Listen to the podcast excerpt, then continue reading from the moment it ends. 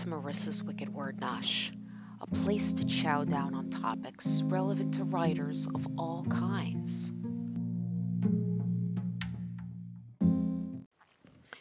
Hello, and welcome to Marissa's Wicked Word Nosh. I'm Marissa, and this is a fortnightly podcast in which I talk about a wide variety of writing and reading-related topics. The reason I'm doing it on a fortnightly basis now, because I was doing it on a weekly basis up until a few weeks ago, is that I'm now doing a second podcast. That one is called The Victorian Variety Show. I've done three full episodes of it so far, and I like it. Hopefully, my listeners do too. I try to make it a little different from this one because even though I like doing a podcast every week, because I just love podcasting in general and doing the research and preparation for each episode, I'm interested in so many different topics that it's good to be able to switch back and forth between them. And I'm finding that taking a two-week break between episodes of each podcast makes me more enthusiastic when it's time to do new episodes for either one of them, if that makes sense. Basically, I need the structure in my life that doing a podcast episode a week gives me, but I also get a little bored when I'm doing the same type of thing week in and week out. So this is working out well so far, at least I think. Anyway, if you would like to check out the Victorian Variety Show, I'll put a link to the latest episode, which is on the Victorian Freak Show, in the notes for this one. And I'll have a new episode of that up next week.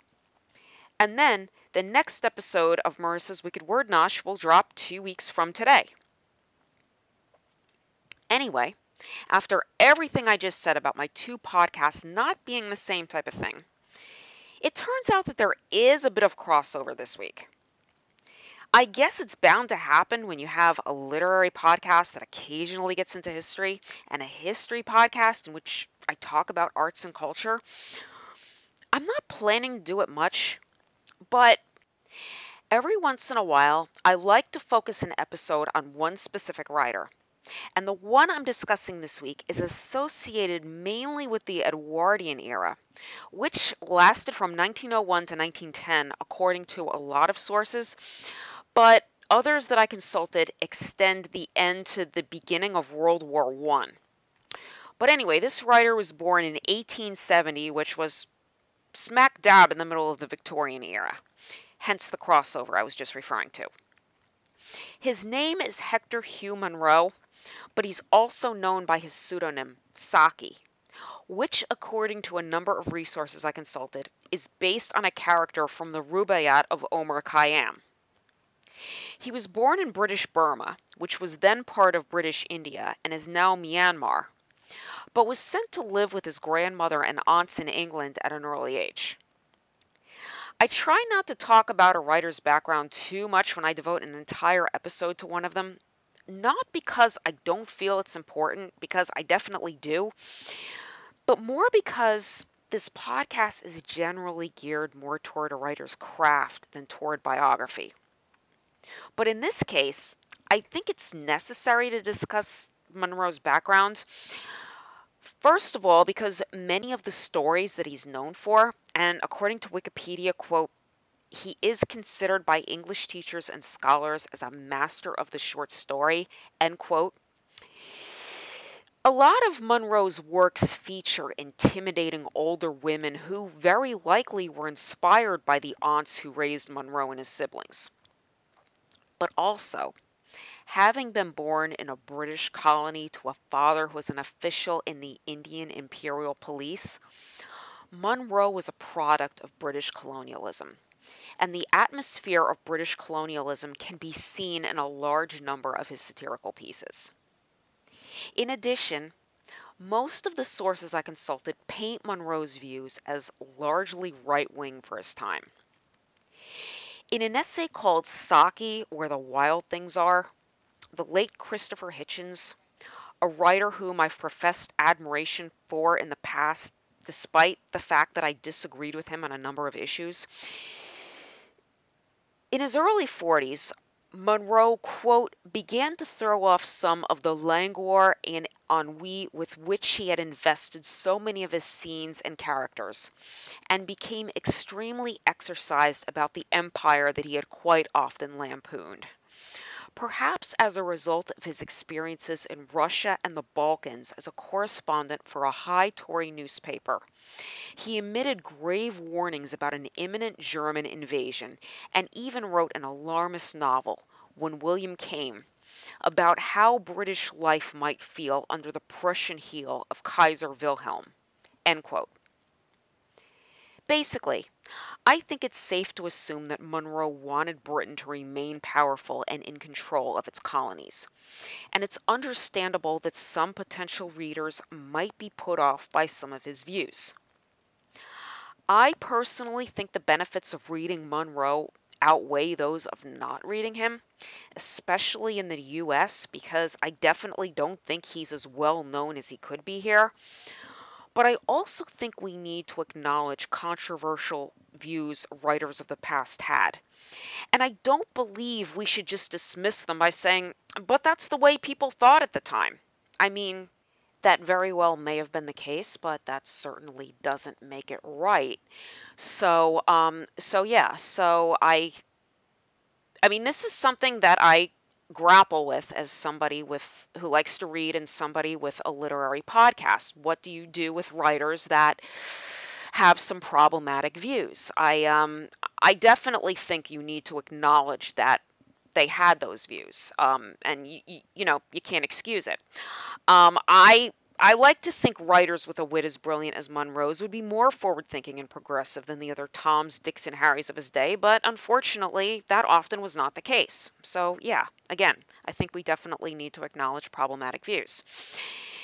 Anyway, even though Munro was born in the Victorian era, most of his best-known works, including his short story collections featuring the ever-mischievous Reginald, the Chronicles of Clovis, The Unbearable Bassington, Beasts and Super Beasts, and the aforementioned When William Came, were published in the Edwardian era. Wikipedia notes the Edwardian era, quote, is sometimes portrayed as a romantic golden age of long summer afternoons and garden parties, basking in a sun that never sets on the British Empire. This perception was created in the nineteen twenties and later by those who remembered the Edwardian era with nostalgia, looking back to their childhoods across the abyss of the Great War. End quote.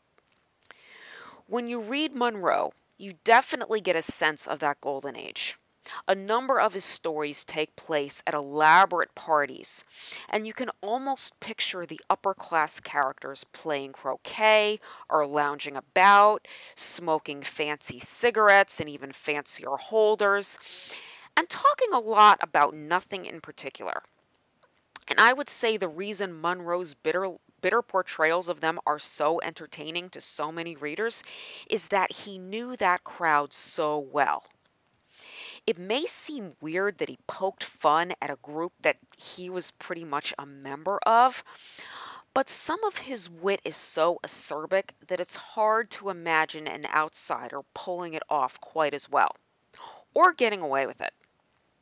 Although in an article I'm posting a link to in the notes called The Dark Satire of H H Munro, Alex Mayer refers to this more or less as Munro's quote-unquote meanness, noting that he, quote, mocks the naivete of belief in progress and the triumph of middle-class values.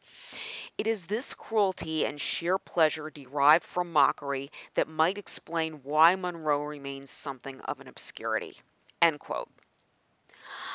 I don't know if meanness is a word I'd have used because of the negative connotation that that's likely to put in people's heads, especially those who haven't read Munro, but it's important to note that he was very observant in his descriptions of his targets' behaviors and lifestyles, and often seemed a little too willing to portray them in a less than flattering light.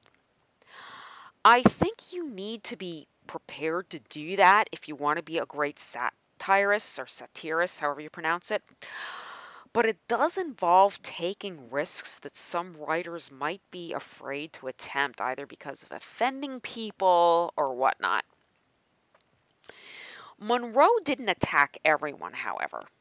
In fact, he's noted for his portrayals of children and animals.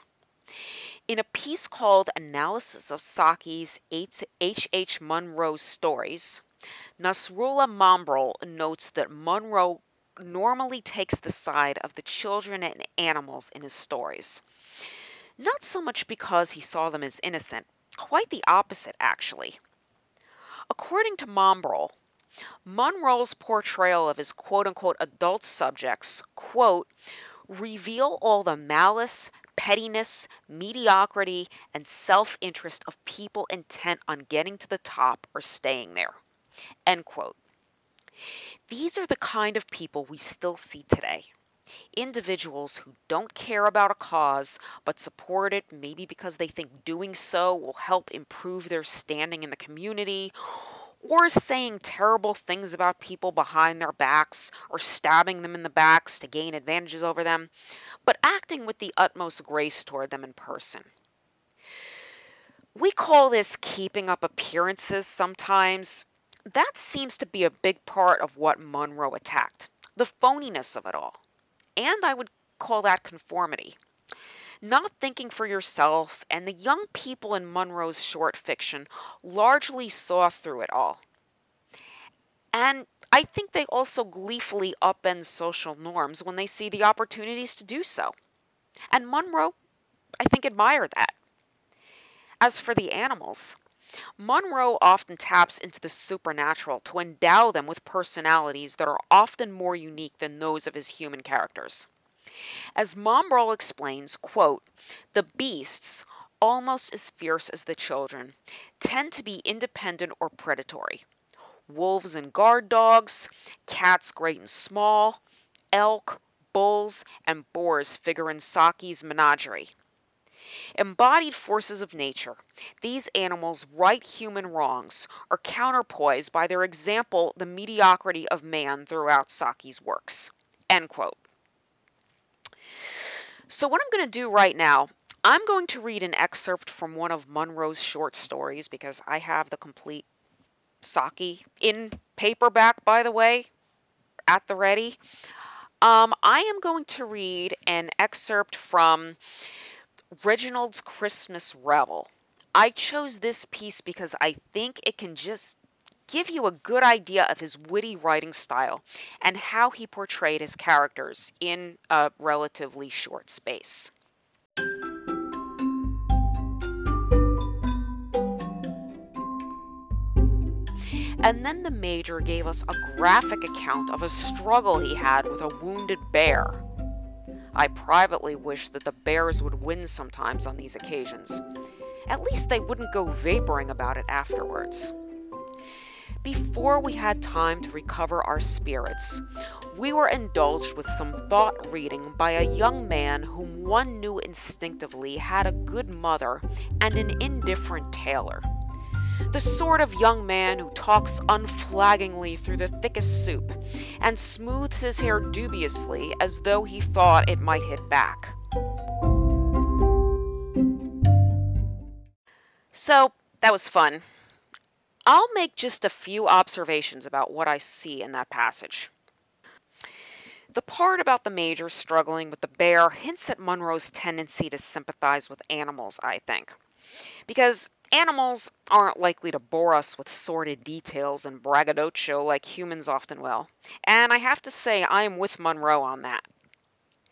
The young man smoothing his hair, quote, as though he thought it might hit back, end quote, I think this is just a really vivid detail, one other writers might have glossed over, and it shows how comprehensive Munro's portrayals were. I mean, he got, he got them down to the last detail, you might say. Again, I could say more, but I think no matter how far removed we are from that time period and that type of background, we can relate to something in that piece, or at least vividly picture some image Munro was trying to convey. Also, I think we can see how valuable a skill brevity is for a writer. Many of Munro's stories are only two to three pages long in the anthology of his writings that I have, although some are certainly longer.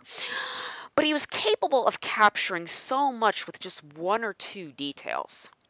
This is a skill that some writers are better at than others, and I count myself in the others camp here because this is something I personally have a hard time with.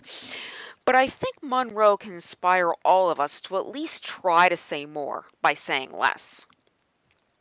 Again, I feel Munro should be more widely read, particularly by fans of other witty writers like Oscar Wilde and Noel Coward, who wrote the Uh, the introduction to the anthology that I have, but also by those who are interested in the possibilities of the short story, and those interested in history, and fans of satire, and even readers and writers looking for unique takes on the supernatural and the macabre.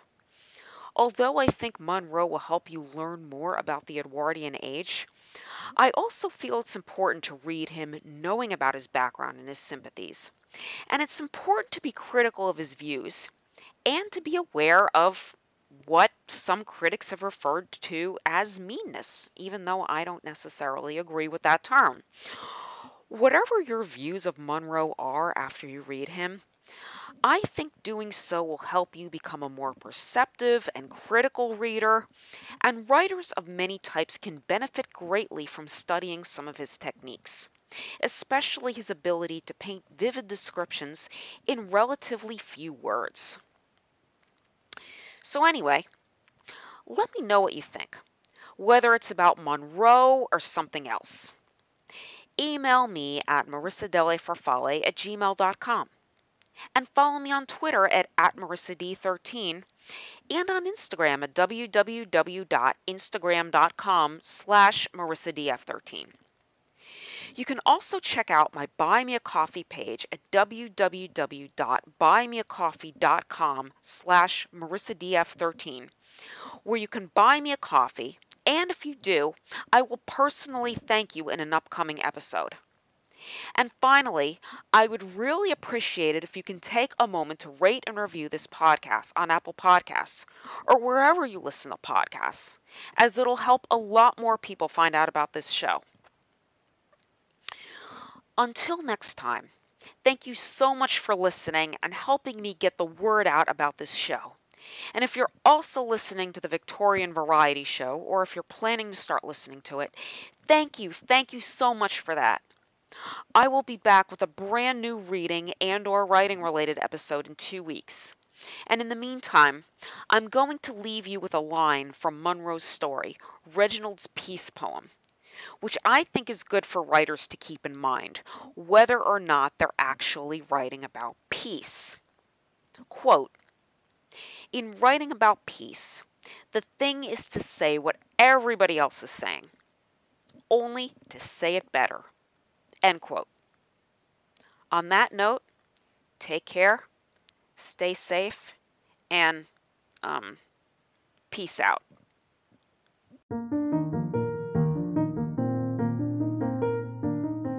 This podcast is written and produced by Marissa Delle Farfalle and brought to you by Anchor. Anchor is the easiest way to make a podcast. Learn more at w w w dot anchor dot f m.